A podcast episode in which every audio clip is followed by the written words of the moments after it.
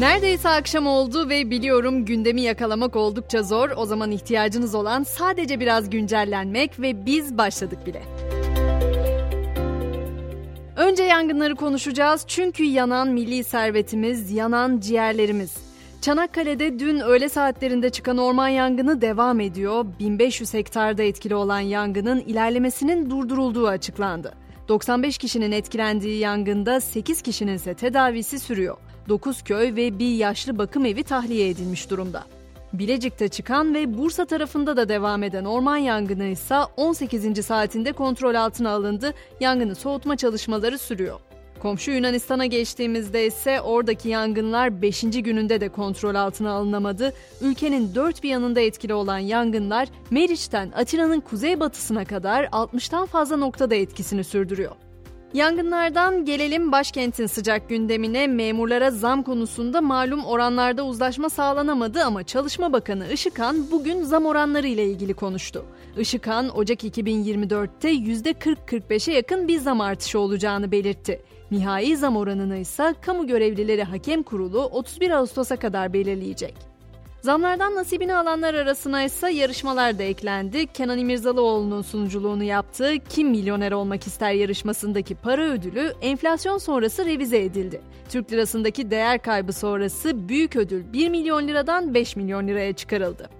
3 yılı aşkın süredir koronavirüsle mücadele eden dünya ise şimdi de omikron alt varyantı Eris için alarma geçmiş durumda. Dünya genelinde vaka sayıları artmaya devam ediyor. Ama Eris sonrası ABD'den peş peşe maske kararları geldi.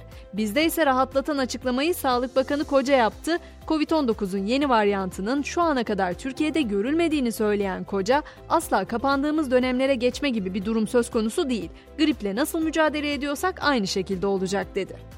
Koronavirüs salgınına karşı geliştirdiği aşıyla dünyada tanınan BioNTech firması da uzun süredir çalıştığı kanser ilacı için tarih verdi. BioNTech'in kurucularından Uğur Şahin, bazı kanser türlerine karşı geliştirdikleri ilaçların 2026'dan itibaren piyasaya sürüleceğini ve pankreas kanseri için de çalıştıkları ilaçların umut vaat ettiğini söyledi. Biraz da teknoloji evreninde gezinelim derim. Sosyal medya platformu X haber bağlantılarının şeklini değiştiriyor. İddialara göre platform yakın zamanda bir gönderide yalnızca bağlantıyı ve başlık resmini gösterecek. Peki sormak isterim, siz de kendi sohbet botunuzu yapmak ister miydiniz? Merak etmeyin, herkes ChatGPT ile kendi sohbet botunu oluşturabilecek. OpenAI daha çok kurumların tercih ettiği abonelik paketi GPT 3.5 Turbo'ya yeni bir özellik ekledi. Müşteriler bu özellik sayesinde kendi sohbet robotlarını eğitip özelleştirebilecekler. Müzik dünyasından da haberim var. Son olarak 14 aylık evliliğini bitirme kararıyla gündeme gelen Britney Spears'ın şimdi de müzikali bitiyor.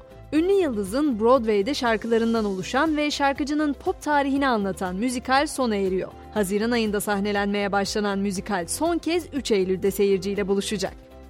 Ve uzay dünyasındaki ilkin haberi de son haberimiz olacak. Hindistan'ın uzay aracı Chandrayaan 3, ayın az keşfedilen Güney Kutbu'na iniş yaptı.